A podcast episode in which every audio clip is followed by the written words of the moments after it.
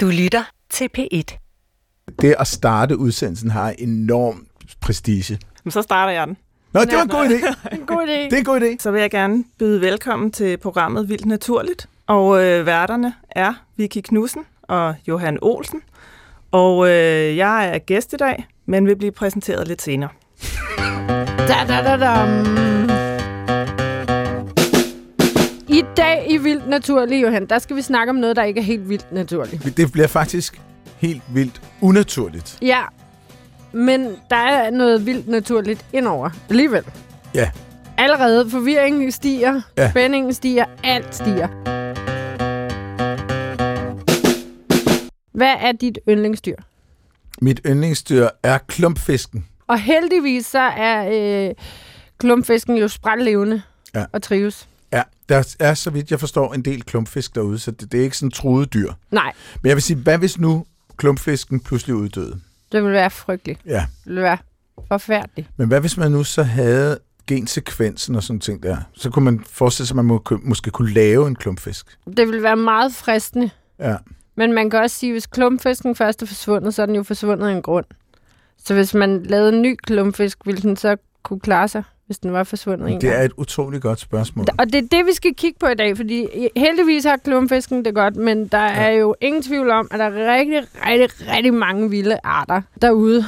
Ikke kun dyr, det kan lige så godt være planter, der forsvinder, Præcis. der er forsvundet og er uddøde, og mange af dem er forsvundet på grund af mennesket. Ja, og så kan man sige, de forsvinder jo, fordi de så pludselig ikke passer ind i den verden, som de ellers var blevet tilpasset til. Mm. Men så kunne man jo også forestille sig, at man måske kunne hjælpe dem lidt på vej, jo. Mm. Altså man kunne måske, det ved jeg ikke, ændre et par af deres gener, eller øh, sådan lidt, og så se, om ikke de klarer sig bedre. Så... Jeg kunne godt tænke mig nogle vinger, for eksempel. Ja, dig. Ja. En Johan med vinger. Ja. Det er et skræmmende tanke. Tak. Men ikke desto mindre, så er det, vi skal snakke om i dag, som er det helt vildt unaturlige, det er genmanipulation. Og det er derfor, at vi har inviteret Louise von Gerstof Jørgensen, som er biolog og lektor ved Institut for Veterinær og Husdyrvidenskab på Københavns Universitet. Velkommen til, Louise. Mange tak. Da jeg så dig nede i forjen, så kunne jeg genkende dig fra da jeg selv gik på biologi, men mest nede fra biobar. Så min vej er gået molekylær.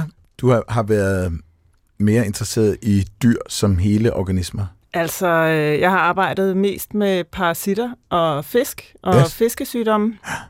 Øhm, så jo, det er øh, hele dyr, kan man sige. Ja. Men øh, på det seneste er det også øh, blevet meget mere målrettet noget genmanipulation. Øhm, fordi vi gør det i fisk i øjeblikket med øh, den nye teknik, forholdsvis nye i hvert fald, der hedder CRISPR. Det er to øh, kvinder, som har fået Nobelprisen i år for at op, opdage den her teknik og opfinde den her teknik. Emmanuel Charpentier fra Max Planck Instituttet og Jennifer A. Doudna, University of California. Men Louise, hvad er det, CRISPR gør? Kan du prøve at forklare kort, hvad det er, teknikken går ud på? Fordi den er ret vild og en kæmpe revolution for, for hele vores øh, forskningsområde. Ja, og det er den, fordi at det er blevet så nemt at genmanipulere. Altså hvor øh, forskere før i tiden skulle bruge mange år på én genmanipulation, kan vi gøre det meget hurtigere nu og meget billigere med CRISPR. Det er, hvis man kan forestille sig en, en saks. Det er en form for gensaks. Så man har hele genomet, og man har et bestemt gen, man gerne vil undersøge funktionaliteten af. Og den måde, man blandt andet kan gøre det på, det er ved at gå ind og ødelægge lige præcis det gen, og så se, hvad der sker med organismen i forhold til det, man nu undersøger. Mm. Så man laver, man designer en sekvens, der går ind og, og finder lige præcis det her gen, øh, den DNA-sekvens, der passer til den sekvens i genet, og klipper DNA'et over. Og DNA'et består af to strenge, og det klipper begge strenge over.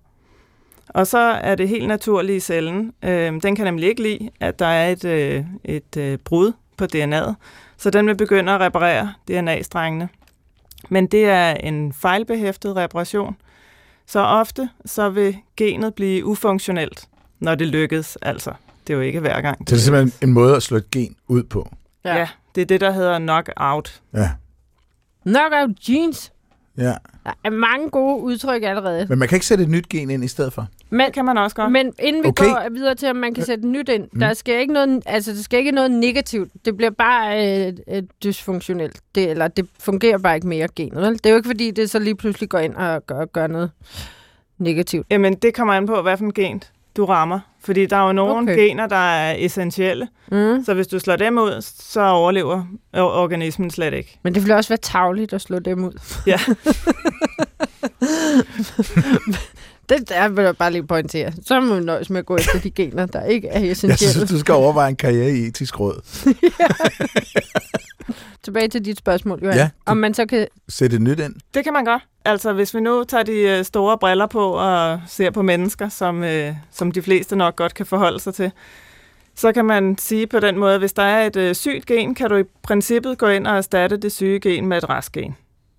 Lad os sige, at du har et befrugtet øh, æg fra mennesker, så kan du med den her teknik sprøjte noget ind i ægget, der lige går ind og fikser det gen der.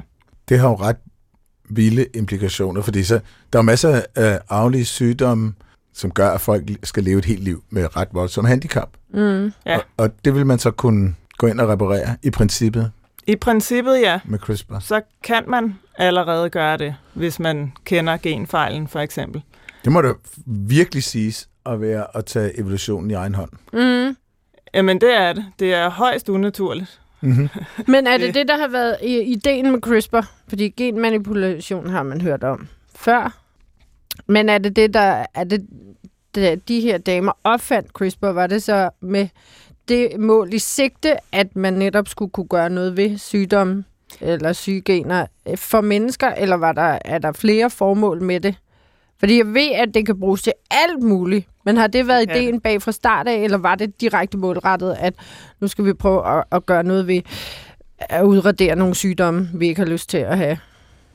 Altså, det er jo det er svært at stille op på den måde, fordi det er jo noget, der er blevet opdaget hen ad vejen. Mm. Altså, der var jo først nogen, der opdagede de her Cas-proteiner i bakterierne, og der var jo ikke sådan et langsigtet formål med det. Øhm, det de to damer ligesom har gjort, det er, at de har fået det adopteret til, at de her Cas-proteiner ikke kun har noget at gøre med virus i bakterier, men at vi rent faktisk alle sammen kan gå ind og designe den sekvens, hvor øh, kasproteinet så går ind og klipper i DNA-strengen. Så øhm, hvis man skal sige et overordnet formål, der er nok flere, men så vil jeg stadig sige, at det er funktionen af gener, man kan gå ind og undersøge på den her måde. Og ja, så kan du godt erstatte sygdomsgener, og det vil helt sikkert. Det er jo noget af det, al etikken går ud på. Er det noget, vi gerne vil, eller mm. er det Mm. noget, vi ikke vil? Og Mm. hvor går grænsen hen? Det har givet øh, os, der arbejder med molekylær biologi, øh, et, et værktøj til at gå ind og undersøge nogle af de ting, vi kigger på funktionelt. Ja, og hurtigt. I forhold til, Ja, hvad man og, har... og billigt. Altså, øh, penge spiller em og væk en ret stor rolle i forskningen nu til dags. Mm. Og, og det er altså øh, noget, der er tilgængeligt for os alle sammen nu. Hvordan er det rent teknisk? Er det svært? Nej, det er ikke særlig svært. Jeg kan kort beskrive, hvordan vi gør det. I zebrafisk, vi sætter om aftenen, så øh, gør vi ligesom vores kar klar, så fiskene ved om morgenen, at de skal avle. Det er så noget med, at går det i en tank, som er fuldstændig bar på bunden, så avler de ikke. Men hvis man sætter et eller andet net ind, en kasse med et net henover for eksempel, så bliver de stimuleret til Mm. at, at, at avle. Så det sætter man klar om aftenen, så slukker lyset, så om morgenen, når lyset går på, så lægger de æg. Og så skal vi have samlet de æg inden for cirka 20-30 minutter, øhm, fordi vi skal nå at sprøjte denne her, det her øh, CRISPR-mix ind i æggene inden for cirka en halv time, 40 minutter, for man skal helst nå det, øh, mens udviklingen er på et eller to cellestadiet. For der er ikke rigtig nogen membran mellem cellerne og blommesækken, som er der, hvor vi sprøjter reagenserne ind. Så vi tager altså æggene meget hurtigt, øh, sætter dem op langs et glas øh, slide ned i en petriskål, og så kan vi på 10 minutter injicere 100 æg. Kæft. Ja, det er meget effektivt. Du lytter til Vildt Naturligt på P1, og øh, i dag taler vi om øh, genmanipulation. Og på besøg har vi Louise von Gerstof Jørgensen, som er biolog og lektor på Institut for Veterinær og Husdyrvidenskab på Københavns Universitet. Louise, Vi skal lige, fordi du har taget noget med, og vi skal altså lige have præsenteret, hvad det er, du har taget med, fordi det er jo faktisk forsøgsdyr. Altså, udover at de voksne fisk, jeg har taget med, ikke er nede fra vores forsøgsstald. Fordi man tager ikke forsøgsdyr med ud. De må ikke komme udenfor. Nej, men vi har et hyggeakvarie oppe på mit kontor, hvor vi har alle mulige fisk. Øhm, det er en han og en hun zebrafisk for vores kontorakvarie. Mm. Og øh, dem har jeg puttet ned i, øh, i en af vores avlskasser. Ja, og det kan være, at øh, vi lige skal øh, forklare, hvordan den ser ud, fordi du fortalte, at den hedder Sex on the Beach. Og der vil jeg jo, hvis jeg bare fik at vide, jamen, så har vi et avlsakvarie, der hedder Sex on the Beach, så vil jeg allerede forestille mig et ret flamboyant øh, akvarie til nogle zebrafisk. Det vi er ude i er en øh, gennemsigtig plastikkasse, og så er der ikke meget mere spænding, end at der er sådan en lille bakketop, sådan ligner, ligner sådan en skihop, også i plastik, så det hele er lavet plastik. Men det er simpelthen niveauforskellen her, hvor fiskene kan svømme op og ned, der har givet den det navnet, ikke? Jo, det er Ja. ja. det. Og så øh, skal du også lige lægge mærke til, at bunden ligesom er lidt øh, nubret og med huller i. Nej, så Så når- der kom den kinky version. Ja, ja, ja, ja. Og så når de først går i gang, så, så ser er man, der hvorfor det har sådan et, et, et fint navn. ja.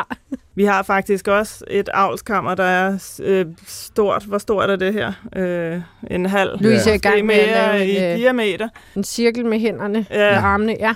Det er, altså, der kan du have et par hundrede fisk ad gangen, hvis du skal bruge rigtig mange æg. Og så er der sådan en separator, så det er meningen, man skal separere hunderne fra hannerne.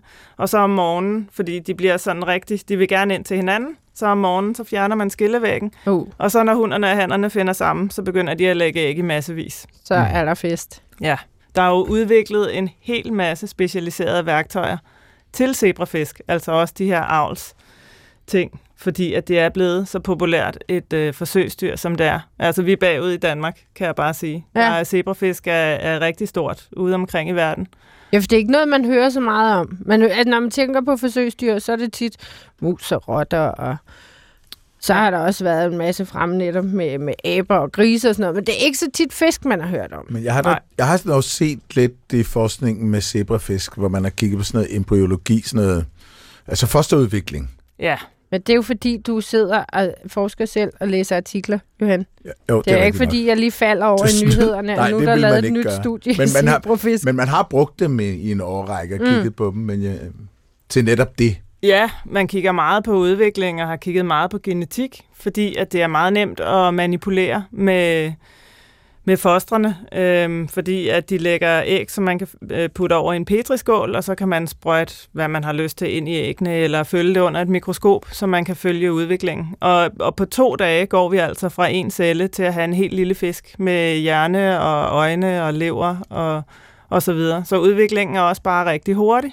Det er jo helt sindssygt. Og du har også taget øh, æg og små nyklækkede fisk med. Og de er. Ja. meget små. Ja. Ja. Kald dem små kommaer. Det passer meget godt. Meget små kommaer. Men man kan godt se, at de er blevet til en lille, lille bit, bit, bit, bit, bit, bit fisk. Og det var også for at illustrere, at, at på to dage mm. er de altså klar til at komme ud i det virkelige liv. Altså, man får hurtigt øh, nye forsøgsdyr, kan man sige. Det gør Øh. man, og bare, altså, jeg har kunne lave det tre dage i træk. Mm. Hvis dit forsøg går galt i morgen, jamen, så kan du lave det i overmorgen. Ja. Og så kan du simpelthen øh, injicere æggene med din CRISPR-blanding Ja, og sætte gang i, øh, i genmanipulationen. Og det, det er nemt simpelthen at gøre. Jeg synes, det er helt vildt. ja. Mm. det er nemt, for man Fordi- kigger under mikroskop, og så ser man en forholdsvis stor øh, blommesæk, og så den ene celle, øh, som der er i starten. Og man skal sådan set bare have nålen. Det er jo sådan en... Øh, det er jo sådan en glasrør, man har trukket. Mhm. Øh, så det er en meget, meget fin lille nål. Men man skal bare lige have den ind i blommesækken, og, øh, og så har man sådan en øh, mikropumpe til at, at pumpe meget lidt ud. Det er sådan noget 1 nanoliter, måske deromkring. Altså, bare lige og bare lige. Nu har jeg godt nok sådan noget lidt kronisk rysten på hænderne, men det er jo meget små æg, der skal injiceres, vil jeg sige. De, hvad er de æg der? 1-2 millimeter? Ja, det er Ikke omkring. meget mere.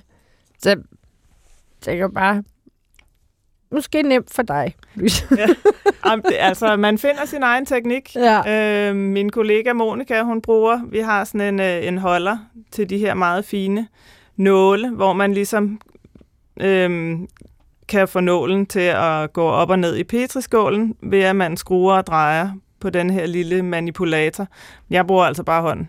Ja. Ja. Man, man finder sin egen teknik, hvor det øh, bliver sikrest og hurtigst. Og hurtigst, ja. Nu har vi øh, set forsøgsdyrene, zebrafiskene, der er æg, der er små bitte nyklækkede øh, zebrafisk, og de yngler utrolig hurtigt. Men hvad er det så, I vil bruge CRISPR til med zebrafiskene? Fordi man kan gå ind og ændre på gensekvensen, men hvad kigger I på præcis med zebrafiskene for eksempel? Vi er med i et projekt sammen med et, øh, et institut på KU, der hedder Globe. Mm. Øhm, og det går ud på, at vi skal prøve at finde ud af, om man har en genetisk baggrund for den mikrobiomkomposition, man har i sit tarmsystem.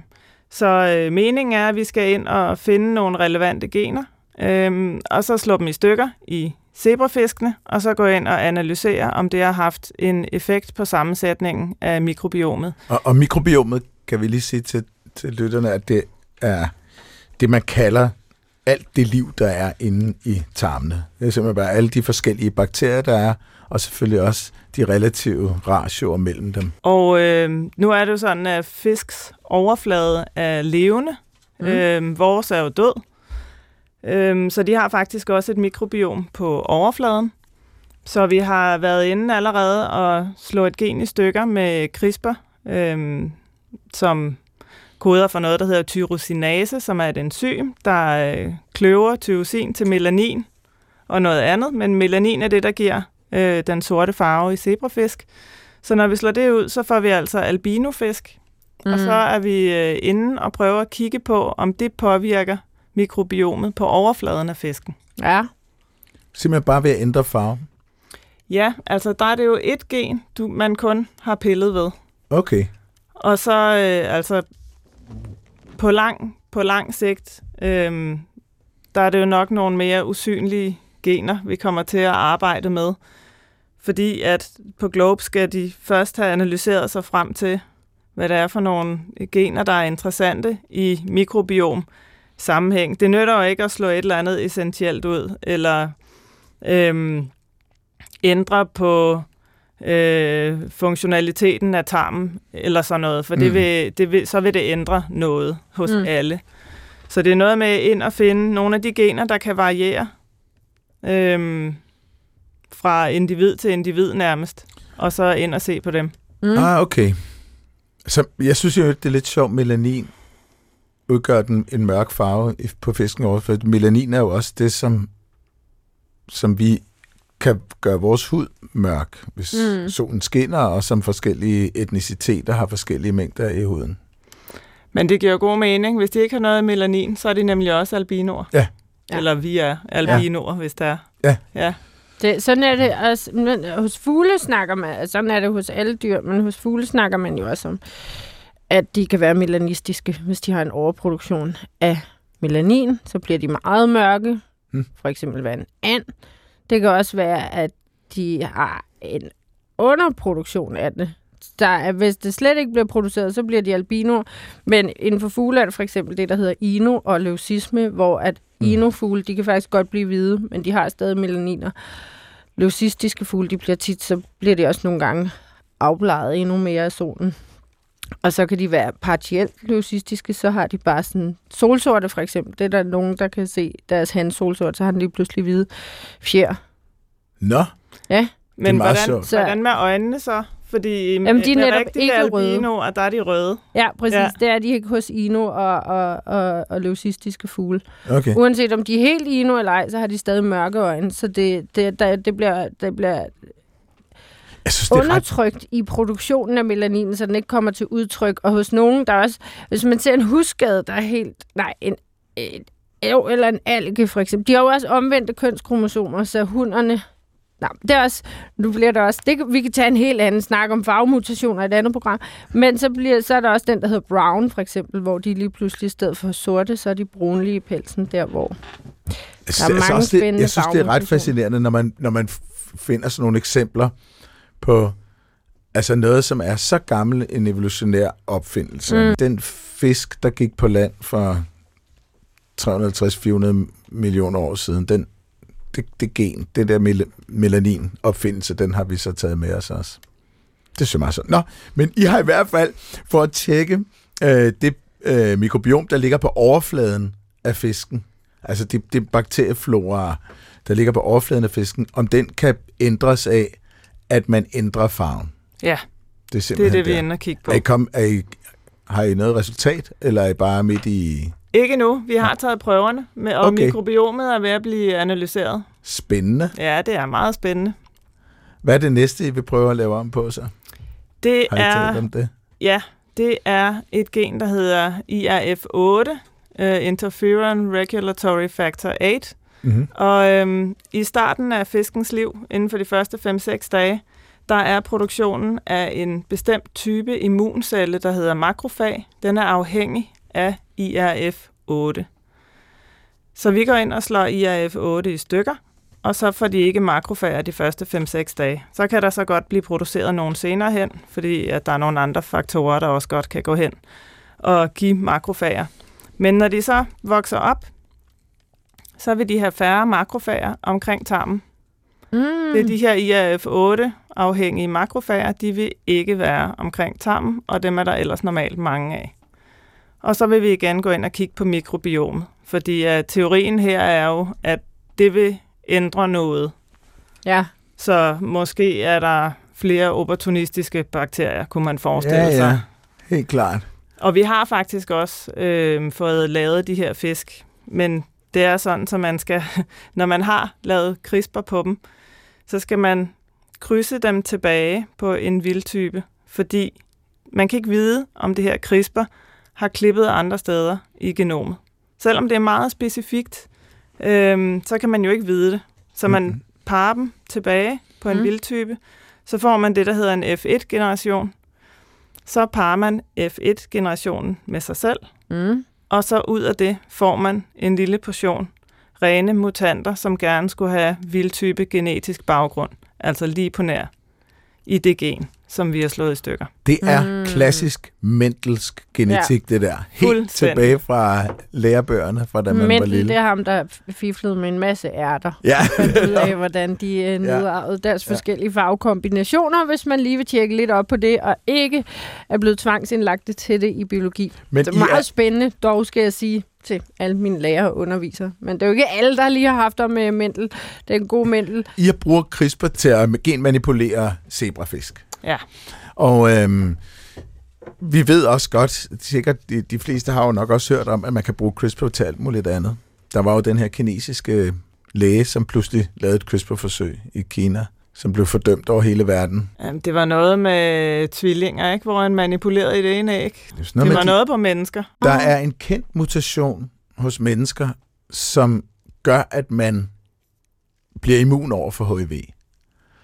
Og den mutation introducerede han så i de der, i de der tvillingepar. Det var det, der var pointen. Der er vi bare ikke helt endnu.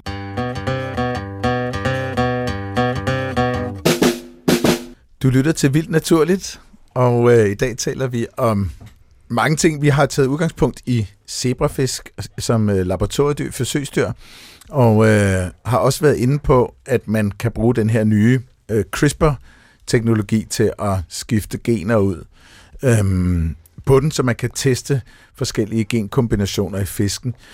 Jeg vil godt tænke mig at tage det her et skridt videre. Fordi nu har vi talt, Vicky og jeg har talt en del om rewilding. Og vi har været på Mols Laboratoriet. Mm. Og så tænker jeg, hvis der nu er nogle dyr, som er som simpelthen er ved at uddø, kan man så bruge CRISPR-teknologien til at hjælpe de her dyr? Fordi der, der er jo ofte det problem, at der, hvis der er meget, meget få individer, så er der ikke særlig stor genetisk variation, for eksempel. Og der vil man måske kunne bruge CRISPR, øhm, også hvis der er dyr, der er uddøde, at man vil kunne øh, tage en næsten klumpfisk og lave den om til en klumpfisk, hvis klumpfisken uddøde. Altså, det er jo lidt mere hen af, af kloning, end det egentlig er brug af CRISPR. Men hvis du skal snakke om biodiversitet og uddøende arter og CRISPR, så er det en mere en kobling af, øh, hvis nogle arter er ved at uddø, fordi der er kommet en invasiv art.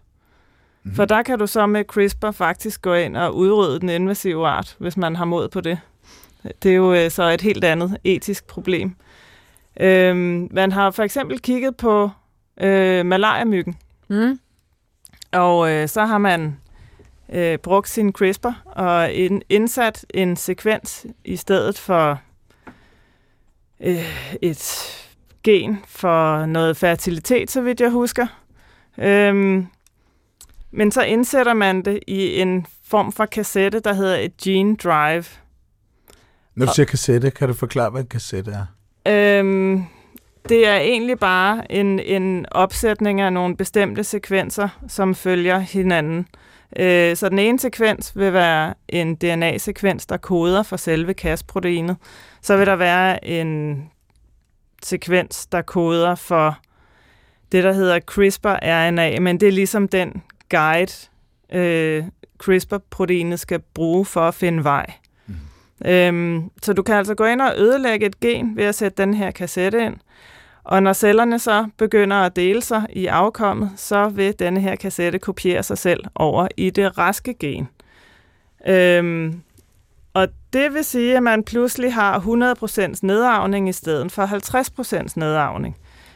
Så hvis man nu koder en myg til, at der kun kommer hanner ud af det, så afgiver hanmyggen øh, et kromosom, og hu- hunmyggen afgiver et andet kromosom, og lad os sige, det er hanmyggen, vi har genmanipuleret i.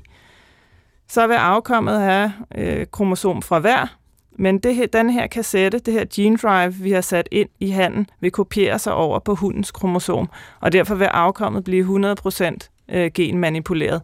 Og det vil sprede sig ud i hele populationen, og til sidst vil man kun have hanner og ingen hunder. Og så giver det sig selv, at populationen kollapser. Så har du ingen malaria mere. Men så bliver jeg jo lige nødt til at sige, så udrydder vi jo bare en art, der ikke er en invasiv art, som bare er helt almindelig, men fordi den generer også mennesker. Ja, men der er jo så mange etiske problemer i det. det altså, hvem er afhængig af myggen? Mm. Vil man udrydde den slags populationer? Finder malariaen så bare en anden Ja. øh, vært? Der er, jo, der er jo en masse etiske problemer i det her, og det er mm. heller ikke noget, man øh, på nogen måde er klar til at gøre. Nej. Men man kan gøre det. Nu er det, har vi jo en fast tradition for, at hvis man kan, så er der nogen, der gør det. Men der er virkelig stort evolutionært pres på malariaparasitten for at finde en anden vært. Ja. Øh, ja, det er jo ikke øh, Virkelig stort pres. myggen som og sådan, det der... vil jo nok ske. Men- Og myg er skide irriterende det, øh, for os mennesker, det er der, der er ingen tvivl om. Men det er godt nok også fødegrundlag for rigtig mange andre arter, at der er myg, ikke? Men det er det, men der er jo masser af eksempler. Altså, der er jo også øh, New Zealand, hvor der er de her possums og rotter, der er ved at udrydde de fugle, der ligesom, øh, Mm. de store fugle, der er, som ikke kan flyve, fordi de bare har fået lov til at gå der i mange, mange år. Øh, så de har ikke rigtig udviklet evnen til at kunne flyve væk. Og så får mennesker... Kakapoen. Ja, og så får mennesker importeret alle de her rovdyr, som er ved at, at, at udrydde de arter. Og, og det er jo ligesom det, snakken går på. Øh, kan, skulle man så på New Zealand udrydde possums for eksempel, med sådan Mm. et gene drive? Men hvad så, hvis der er en, der slipper tilbage til Australien? Det kunne jo resultere i en, i en katastrofe. Ja. Øhm, men man kan, man kan faktisk også indkode en form for sikkerhedsmekanismer i de her gene drives, så de kun virker i fire generationer. What? Øhm, øh, ja, jeg ved ikke helt, hvordan skal jeg så sige, men det har jeg Wow. læst mig frem til. Men problemet er også lidt, at der sker jo næsten altid noget uventet på en eller anden måde. Evolutionen er jo vild, og de har også fundet ud af, at når man laver de her gene drives, så lige pludselig så var der nogen, der blev resistente imod gene drivesne, fordi så gik organismen ind og lavede en lille smule om på den sekvens, Mm. som Cas skulle have øh, klippet i stykker. Så man måtte hen og finde konserverede gener, så nogen, der ikke ændrer sig øh, over tid særlig meget, i forhold til nogle gener, der kan ændre sig ret hurtigt. Så der er altså hurtig og langsom e- evolution. Men du kan jo også risikere, at der sker en uh, mutation i, i det der target RNA. Mm. Jeg ved ikke, om I kalder det target, men det er RNA, der skal finde den rigtige DNA-sekvens, så den pludselig begynder at angribe et andet gen. Og det angreb kunne jo slå organismen ihjel, og så var missionen mislykket, fordi så ville resten af populationen leve videre. Mm. Men jeg synes bare også, jeg læste, at Øh, der var en, der var helt oppe og ringe over, at man så måske kunne bruge CRISPR her til at, at, øh, at, at genskabe, skulle jeg til at sige, den uddøde vandredue, som var meget almindelig ja. i USA. Og øh, man netop også altid snakket om, kan vi klone en mammut? Og det vil man måske kunne nu med CRISPR, ved at sætte det ind i en indisk elefant og klippe det sammen, deres DNA, og så... Øh, og der vil sikkert gå nogle år, men det jeg også tænker med, når man vælger sådan nogle dyr, der er uddøde, som for eksempel vandreduen, ja, den var sprøjten almindelig, og ud, den sidste blev skudt i 1901, og øh, der var jo millioner af dem, men fordi man netop fjernede de skove, de levede i, og spiste dem, så forsvandt de. Og det er jo den samme historie med rigtig mange dyr. Mammuten, der er der vel stadig lidt tvivl, uddød de naturligt. Var, hvor stor en påvirkning havde mennesker egentlig på, at de uddøde? De havde nok til dels en, en påvirkning af det. Men hvis man lige pludselig går ind og bruger øh, CRISPR, for eksempel, til de dyr, der er forsvundet, så er det jo en fuldstændig fantastisk tanke, hvis man lige pludselig kunne se en levende vandredue igen. Altså et dyr, der har været uddød siden 1901, eller en mammut, der har været uddød i 4.000 år. Men man vil jo ikke... Øh, min personlige vurdering er i hvert fald, at man vil stadig stå med et enormt stort problem, fordi at der er sket så meget bare siden 1901 med de habitater, der er rundt omkring. Den forsvandt jo netop, fordi at vi kom og tog dens habitater. Mm-hmm. Så hvis man lige pludselig lavede den igen, jamen hvor skulle den så bo? og er der andre arter, der i mellemtiden er rykket ind i de områder, og en mammut, altså der er slet ikke plads til dem mere i forhold til, hvordan der så ud nordpå før i tiden. Ikke? Så man står jo også, hvor man måske skal passe på, at det godt kan blive sådan lidt, uh, vi har en gensaks, nu skal der bare produceres nogle dyr, vi har udryddet. For det lyder umiddelbart ret fornuftigt, hvis man kan gå ind steder, hvor at ja, det er mennesket, der på en eller anden måde har påvirket, at, at de her... En ting er malariamyggen, det er jo ikke som sådan en invasiv art, men der er jo også øer, hvor der er blevet slæbt mus til med skibe, og, og de her mus på få år har ændret sig til at blive større at gå efter hjernen på havfugle, hvor det jo før var nogle små uskyldige gnaver, så er de jo blevet decideret rovdyr, fordi de har jo tilpasset sig den niche, de er kommet til. Ikke? Så ja, det ville da være smart, hvis man kunne sige, det er egentlig en invasiv art, nu gør vi et eller andet med musene, så de forsvinder. Fordi man kan også have et hyr med at få udryddet de der invasive arter igen. Ikke? Men jeg kan godt se, at der er mange, mange dilemmaer i, at man lige pludselig har en super sej gensaks. Louise, tror du, den kassette, du talte om før, der indeholder både information om, at det her gen, det er der, der skal klippes, og, og om at producere øh, Cas9 øh, proteinet og alt det der. Frygter man, at den kan overføres parallelt til en anden organisme? Altså sådan, at du pludselig har en anden organisme, der får den her. Jamen, så kan du faktisk risikere at, at udrydde en fuldstændig urelateret art. Jeg tror mest, det er i bakterieverdenen, at man er rigtig bange for det. Ja. Og så skulle den her anden art selvfølgelig også have den samme sekvens som RNA øh, tingen øh, ja. targeter. Det, det vil jo være ret usandsynligt, det, kan, det tænker jeg. Ja, det, det tror jeg også. Hvor langt er RNA-stykket? Det er RNA-stykke, der skal finde den specifikke sekvens på DNA. Det kan er 20, 20 basepar. 20 basepar. Og det er det, man ligesom selv designer, når man, øh, når man køber ind. Okay. Så designer man det lille stykke, og så er det så afhængigt, om man vil bruge kasse 9, eller vi har også brugt kasse 12. Mm. I kasse 9, der sætter de så øh, i firmaet øh, nogle, noget mere RNA på, for at det ligesom får kaldt proteinet til. Okay. Med kasse 12, der, øh, der skal du kun bruge den sekvens, og så, øh, så får man resten tilsendt. Okay. Altså faren er nok ikke så stor. 20 base part, det, der skal man alligevel være uheldig for at ramme.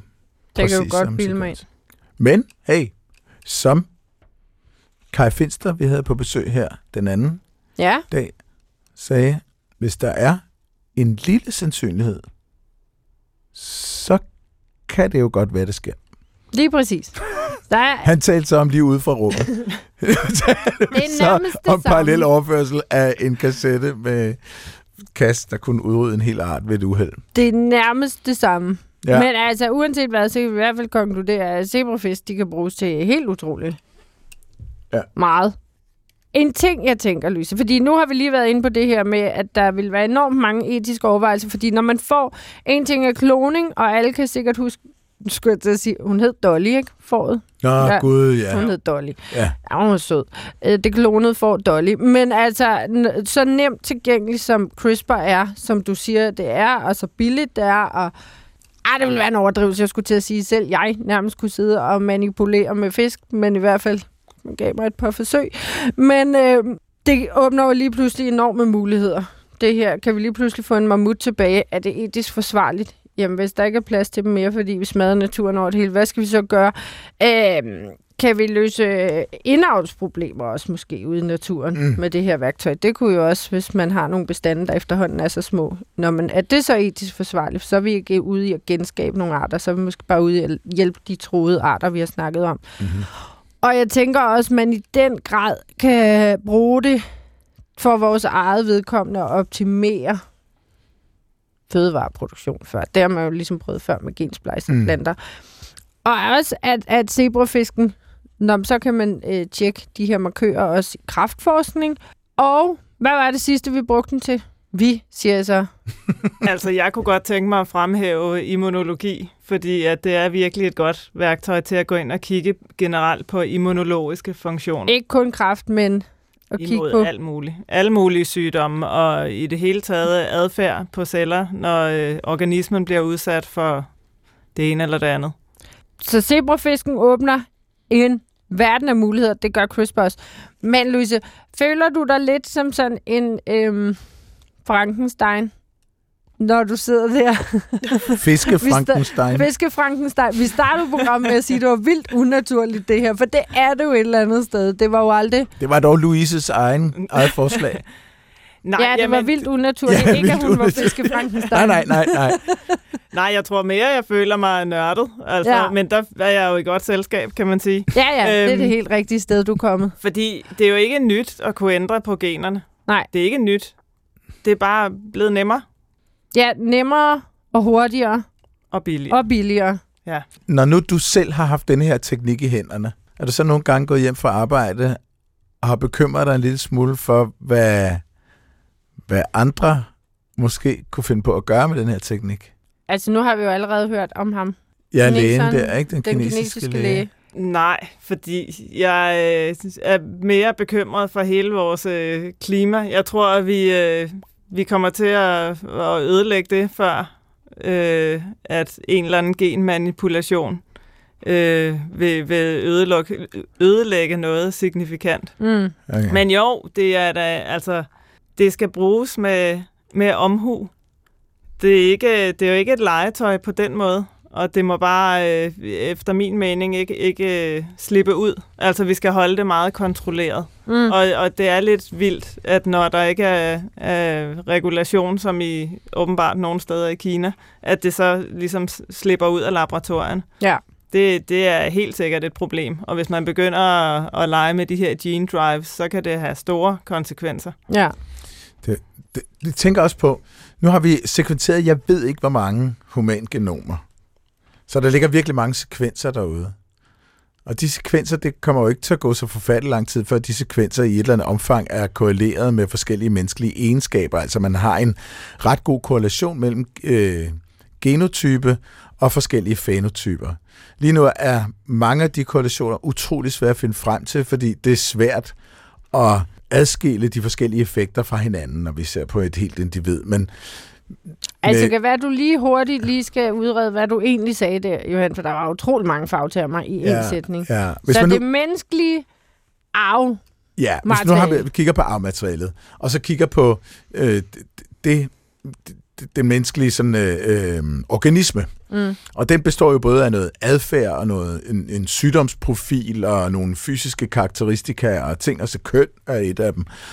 Øhm, og så tænker jeg bare på, at hvis man kan Altså, selve arvematerialet, det, det er enormt komplekst. Mm. Og det er enormt kompliceret at finde ud af præcis, hvilke dele af arvematerialet, der er øhm, der kan afstedkomme, hvilke dele af det, det fysiske væsen, mennesket, vi, vi kigger på. Med artificial intelligence og kæmpe computer og ting og sager, og sindssygt mange menneskelige øh, genomer, som er blevet sekventeret, og også selvfølgelig en masse information om de forskellige øh, individer, kunne man jo godt forestille sig, at man, at man sagde, at jeg kunne godt tænke mig at øh, øh øge sandsynligheden for, at jeg øh, bliver super quick i pæren, eller kan løbe helt vildt hurtigt, eller et eller andet. Og så bare simpelthen bare CRISPR-manipulere min Excel, sådan at, at mit, mit barn kommer dertil. Altså hvis det du, skal være Du har altså ikke Excel'er, Johan.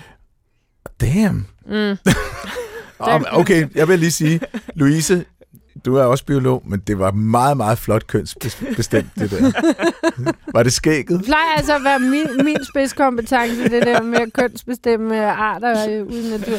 Nå, men det er bare det, jeg mener, at der, der synes jeg da godt, man kan have en bekymring, fordi det, det, der, det, mm. Det synes jeg virker realistisk, at man kan begynde at kosmetisk, havde jeg sagt. Designer manipulere. Ja, også det der med at sige, at hele min familie har haft hjertekarsygdomme i fire generationer. Det får jeg også. You can't beat the genes, så kan jeg jo spise lige så mange gulerødder, jeg vil. Det, det bliver sgu nok også min skæbne, men hvis jeg ved, hvilke tre gener, der er ansvarlige for dem, så kan jeg begynde at, at gøre noget ved det. Ja, det kan man, og det kan man faktisk gøre nemt. Ja, Og jo, det er skræmmende. mm. Men altså, der, er, der er virkelig mange ting, der er skræmmende, ja det, synes jeg. det er rigtigt. Ja, Det er også et meget... Øh, altså, det er meget filosofisk lige pludselig at tænke over, at vi snakker om, at det nytter ikke noget at genskabe andre duen og mammuten, muligvis, fordi vi udrydder den ene art. Øh, altså, det går, hvad var det, 100 til 1000 gange, hvis, eller, hvad- eller var det mere stærkere med at udrydde arter, end det plejer at gøre. Så Mhm. mm-hmm. der vil det være bedre at give noget plads tilbage til naturen. Du nævnte klimaforandringer. Og her har vi et værktøj, der gør, at vi måske kan slippe for at blive så syge. Mm, men ja. samtidig er et af de store problemer, at mennesket som art fylder så enormt meget, så hvis vi lige pludselig... Så altså, der er godt nok mange ting... Nej, I har ret. I Jamen, har jo det- fuldstændig ret. i- Der er andre ting, jeg skal store- bekymre mig om. Store billede. Ja. Så ja, du bekymrer dig om klumpfisken. Ja, Og hvis klumpfisken er ved at forsvinde, så skal vi give noget plads tilbage til klumpfisk. Ja. og det, ja, Ikke? det, det, Det er sådan, det er der, vi starter, så vi ikke mister flere mandarduer og mammutter. klumpfisken er min ven. Der mandarduer. Nå, men, men øh, utrolig spændende. Om man kalder det fiskefrankenstein eller ej, eller det her er spændende forskning. Jeg vil hælde til det sidste, men det, der også er lidt sjovt, er, at der sidder tre biologer og siger, "Ej, nu skal vi også give plads til de andre arter. Nu skal det ikke kun handle om os, og der er mange etiske overvejelser i det her. Men, men sjovt nok har vi jo egentlig ikke så travlt med, hvad zebrafisken tænker om at være model til alt det her, vi ellers sidder og snakker om, de lidt større og mere spændende organismer. Det jo også lidt sjovt. Det er jo Mm. allerede der en etisk overvejelse i sig selv. Men det er jo fordi, man nok tænker, hallo, den har fået sex on the beach. Ja, Det er en rimelig privilegeret zebrafisk, den der. Det er en af dem fra hyggeakvariet. De skal ikke engang øh, manipuleres med de to der. Ah, men jeg vil også sige, at generelt så har øh, forsøgsdyr det godt. Mm. Selvfølgelig bliver de udsat for nogle ting, men der er rigtig mange regulativer, der sørger for, at, at vores forsøgsdyr har det godt. Men det er mere hele den der idé om, det er jo stadig nogle andre arter, vi udnytter for vores eget bedste, som så meget andet. Om det er, fordi vi tager plads fra dem, eller forsker i dem, så er vi stadig... Øh, så, er der stadig, så er det stadig også der er Frankenstein i sidste. jeg tror Mm. godt, man kan sige helt generelt, at i forhold til, hvis man prøver at opveje øh, vores måde at behandle naturen på, vores måde at producere kød på, og så mod øh, det, de, de ressourcer, vi bruger på øh, forsøgsdyr og genmanipulere zebrafisk blandt andet, så, så virker det som fuldstændig ligegyldigt dråbe i havet. Så Ja. det, det må, hvis man skal Jeg starte den etiske diskussion, så skal man nok ja, sådan lige have proportionerne med. Ja, lige præcis, men pointen er bare, at man næsten hele tiden kan tage den tilbage til, uanset om man er ligeglad med det ene eller det andet, eller synes, det her er vigtigt eller ej. Altså, alle ved, at lige mig, jeg vil være den, der først gik ud og kæmpede for, at vi gav noget mere plads tilbage til de andre arter. Mm. Og jeg synes, forskning er fantastisk. Men det er mere, når man ser det i det store billede, så sidder vi her højt og heldigt og snakker om, at, at det er helt okay, og det der er ikke okay, og det der er ikke okay. Men Ja. ja. altså, folk kan jo have deres forskellige meninger om alting. Og der er sikkert også nogen, der netop ikke synes, det er okay, at zebrafiskene skal lide under, at vi skal forske på dem. Men jeg siger bare, lige de to, Dem, vi har foran os her, virker ret glade. Det De virker det sige, utrolig ja. glade, og det er jo ikke noget, jeg kan se på dem. De er i hvert fald ikke faldet død om, imens de har stået herinde. Og der er i den gang øh, blevet flyttet. Der Og vi kan også sige, at deres mor studiet. Louise virker også ret glad. Hun virker også glad. Hun sidder og kigger. Men de har aldrig været i forsøgskælderen. Nej. Så de er slet ikke... De har ikke udrettet noget som helst, de to, For Nej. forskningen. for Nej. forskningen. Det har de ikke. Og det kommer de heller ikke til. Nej. Nå, okay. Og det kan godt være, at det var sådan nogle... Øh... Nå, nu har I udtjent jeres værnepligt. Det er ikke meget øh, æg og stedproduktion. pensionat. Det er. Så kommer I op i hyggeakvariet. Hvor lang tid lever en zebrafisk? Det kan ikke være særlig lang tid. Nej, altså efter cirka to år, så, øh, så producerer de ikke så mange æg mere. Og omkring To tre, år? Det er tre stadig- år, så Det er tror jeg, meget. de Ja, det er da helt vildt meget. Det er altså, meget hvis mere, jeg regner med. Hvis deres Nå. æg... Jamen, jeg tænker også, altså småfugle, ja, de producerer også mange unger. Hvis de virkelig ville, får de tre kul på et år. Og de får ikke i nærheden af lige så mange æg. Der er måske en lille smule større overlevelsesrate, men gennemsnit så bliver en lille småfugl jo også kun 1 til to år, fordi der er så mange farer på færre. Så jeg er godt klar over, at vi er ude i laboratoriedyr her, der nok lever længere end ude i naturen. Men de er stadig kun to dage om at klække æggene. Ja, Så, altså, så det er faktisk ret... Altså overlevelsesretten eller tiden er sikkert meget mindre ude i den vilde natur, men det er jo godt nok også hurtigt, de kan reproducere sig. Har du smagt dem? nej, det har jeg ikke. altså, jeg spørger dig, fordi øh, jeg har mødt folk, som har øh, specifikt forsket i både i laks, og så har jeg mødt en anden, som forskede i hummer. Og de spiste jo deres forsøgsdyr. Nå, Altså, det, det gjorde de jo i stor stil, når de skulle øh, partere de der laks og finde ud af, havde de den her parasit eller eller hvad fanden det nu havde det gang i. Så spiste de dem jo selvfølgelig det bagefter. Det, det ville da være et frygteligt spild af ressourcer Jamen, ikke at gøre det. Vi har da spist regnbuead. Dem får vi også Det er rigtigt, du har forsket Jamen, i der er også lidt mere kød på, ikke? Jo, der er masser Altså, af kød, og når ikke- vi får dem ud fra dambrug, når de er slagtet klar, så er det da også synd, hvis de bare skal gå til spil. Ja, helt sikkert. Fisk smager også dejligt, og det er ja. sundt. Nu blev det rigtig egoistisk igen. Men det gør de jo. Hvad med østers? Du må da også have spist nogle østers. Du har arbejdet med østers også. Ja, men da vi samlede dem, der var det sådan lidt øh, uden for spisesæson. Øh, de var sådan i gang med reproduktion og den slags, og der er de bare ikke lækre at spise. Så, øh, så dem, der, der stod vi over. Wow, det er synd. Det er meget trist. Jeg ved ikke, hvordan du har det med østers. Ja, det er altså noget af min yndlingsspise. Og jeg, uh, i USA har jeg fået nogle gode, men øh, knap så meget i Danmark, synes jeg. Okay, men jeg kunne godt tænke mig at smage for zebrafisk. Altså, hvis man har Jeg en tror 20, altså de- 20 zebrafisk, og så steger dem, og så bare på øh, noget lækkert ristet øh, hvidt, hvidt brød, og så smør og citron henover. Mm. Mm. Det kunne jeg da godt tænke mig at bruge. Ja, Lige prøve det. ja, Du kan da gå ned og købe nogen i, øh, i en dyrehandel. ja. Jeg tror ikke, det er en ret dyr mad, jeg får mig der, så. jo. De Altså skal jo... ikke, de er så dyre, de det? Nej, du kan sikkert få 10 for 100 eller 150. Ja, Det er, det er ikke fandme meget også dyre løsters. Nej, det, det gør jeg altså ikke. Nå, bevares. Åh, se mig spille smart. Jeg er ligeglad. Se mig fiske Frankenstein. Okay, jeg, jeg gør det, så jeg gør det, jeg gør det, jeg gør det, jeg gør Nej, det, det skal jeg gør jeg, det. ikke alligevel. Ej, men jeg kommer til at gøre det. Og så kan vi lave en øh, vildt naturligt special om øh, gastronomi. Husk, når I sender jeres klagemails, at rette dem mod Johan.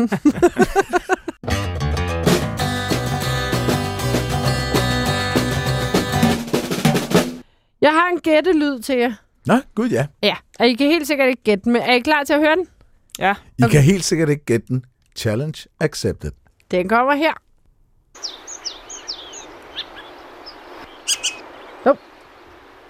citronvipstjert. Fandme et godt bud. Er det den der? Ja. Ja, så har vi hørt lyden nok. Wink, wink. Okay, Wink, wink. Louise, du havde et ret overlegent bud ret tidligt.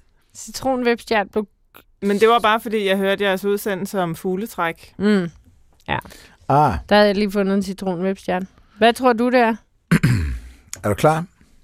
Her kommer svaret. En fugl. Du er simpelthen i dag. det var ikke en citronwebstjert, det var en fugl. Yes! Fandme Jeg havde på- den. Du får ikke point for det der. Det, man hørte i klippet, var en brundrossel.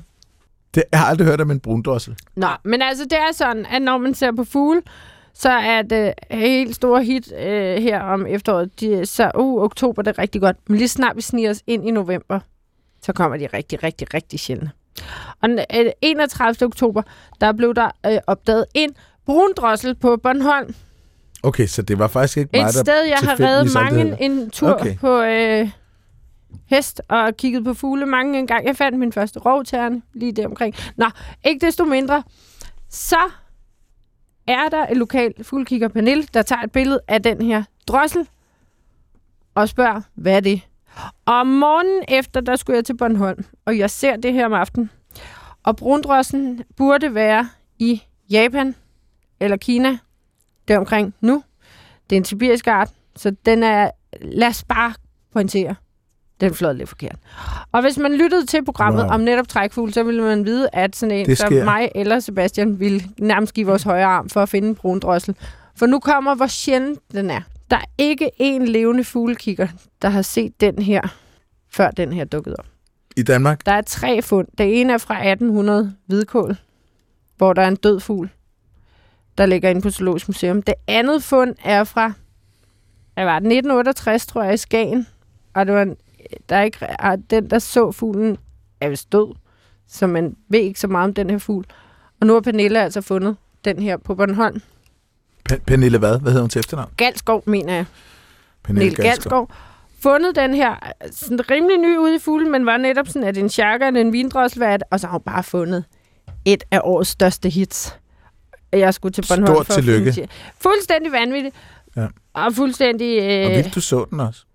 ja, det blev jeg nødt til. Jeg går jo ikke så meget op i at, at, at twitche, som det hedder, andres fugle, men lige den her blev jeg nødt til at se. Ja. Men det vil, øh, bringer mig videre til det, det egentlig handler om. Der er stødt på en artikel, Ja. fordi at, øh, ja, så er nogen, så mig, jeg kan godt lide at finde en sjælden fugl, godt lide at finde mig selv. Men noget, jeg ikke har set endnu, er albatrosser. Og albatrosser er jo nogle af verdens største fugle, med vingefang på over 3 meter, og det er bare nogle badass nogen, der kan svæve ud over havet nærmest hele året, når de ikke yngler. Jeg har heller aldrig set en albatros. Har du, Louise? Nej, det har jeg heller ikke. Og der er mange arter af albatrosser. Og det er, Er der netop mange sådan nogle- arter af albatrosser? Ja, jeg og det er netop sådan nogle, der bor på de der små atoløer også. ikke. Du fortæller mig ingenting. Hvor at de der mus kommer og spiser deres hjerner. Der er mange arter af albatrosser, og albatros, der er mange af dem, der har det svært. Men det er også lige meget. Min pointe er, at der for 40-50 millioner år siden levede en fortidsfugl, som lidt ligner en albatros, men den havde et vingefang på 6 meter. 6 meter! Hvad skal den... Hvorfor... Det er lige så langt som studiet her. Jeg kan slet ikke... Jeg vil give både min højre og min venstre arm for at se en fugl med et vingefang på 6 meter. Og Så holder jeg og kigger den. oven i købet, så havde den et næb som en sav. Sådan lidt en leftover fra, og vi gik fra dinosaurer til Så den har noget, der minder om tænder. Ja, det er ikke rigtige tænder, men den har sådan en savtakket næb. Kan du ikke lave det? Vi laver den ikke, ikke. Ej, goddammit! Louise, oh, Louise. nu har hun siddet fisket efter er det de sidste 10 endelig klar minutter at lave nu. skide værd med, om der Hvad er plads fuglen? til den, og om der er Sølvfugl. føde til den, bare vi kan få den fugl tilbage. Jeg har ikke engang set her, der står, den også er fundet i Danmark. Åh, oh, hvor er det sindssygt. Altså fossiler, tænker jeg. Ja, fra kæmpefuglen. Men hedder den, hvad hedder den ikke en sølvfugl eller sådan? Sølvfugl. Forfaren til Sølvmågen. Det står ikke. Nå, det er noget, du har læst på Den engelsk, ikke? Men 6 meter. Ja, sådan en synes jeg, du skal lave, Louise. Gang med det der CRISPR der. Der du står tager en her den albatros. falske tandfugl. Det, Det- så lyder sølvfuglen alligevel lidt federe. falske tandfugl. Men den vil man jo ikke kunne lave, fordi fossiler, der er 40.000, Nej, der er ikke... 40 millioner år gamle, kan man ikke, man, du kender ikke dens genom. Du kan ikke sekventere Nej. dens arvemateriale. Det er Men- slut. Findes ikke længere. Men jeg siger bare, at lige der vil jeg godt kunne gå kompromis og sige, fuck etik. Så vi skal lige Bare passe, jeg kan vi bede om at få lov at se en fugl med 6 fugle. meters vingefang. skal lige passe på fuglefreaksene derude. Her er et godt tænke nogle fisk, den har levet af.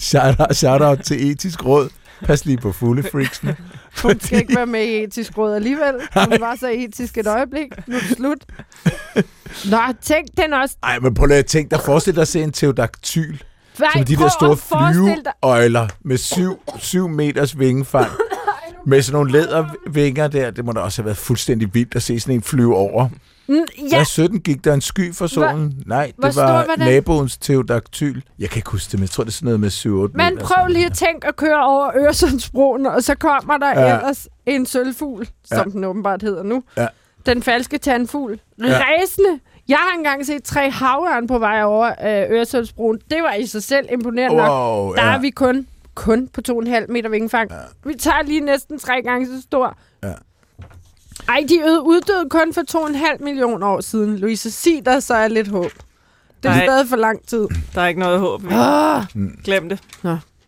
okay. Louise von Gerstorff Jørgensen, biolog og lektor ved Institut for Veterinær og Husdyrvidenskab. Tusind tak, fordi du ville besøge os i dag. Det Og- var hyggeligt. Det var enormt Og spændende lærerigt. og meget lærerigt. Ja. Og også tak til zebrafiskene. Og alle deres små, glade unger, ja. øh, som for nogens vedkommende er æg, og for andres vedkommende er små kommager, der vifter rundt. Og selv tak. Det har været en stor fornøjelse. Det er skønt at få lov til at tale lidt om sin forskning til nogen, der som et minimum bare virker interesseret.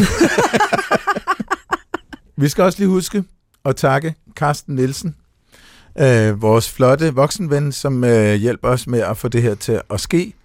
Og hvis man godt kunne tænke sig at rose programmet, Ja. eller komme med en idé, så kan man skrive Eller til... ved, hvordan vi kloner en sølvfugl. Nå ja, eller få lavet ja, en klon af en million år. Nej, nej. Vicky. Jeg ved godt, det er håbløst. Men hvad skal man så skrive til, hvis det nu er? Nå, vildt naturligt snablag dr.dk. Og så ved jeg, øh, at jeg har en tante derude, som ikke fik hørt udsendelsen. Men så kan hun heldigvis høre den. Lige der, hvor hun finder sin podcast. Okay, yes. Ja. Og øhm, med de ord Vil jeg spise resten af min kanelsnegl. vil, vil Vicky og jeg dele resten af Vickys kanelsnegl. Tak for i dag. Tak fordi I lyttede med. Du kan høre flere P1-podcasts i DR's radio-app. Det giver mening.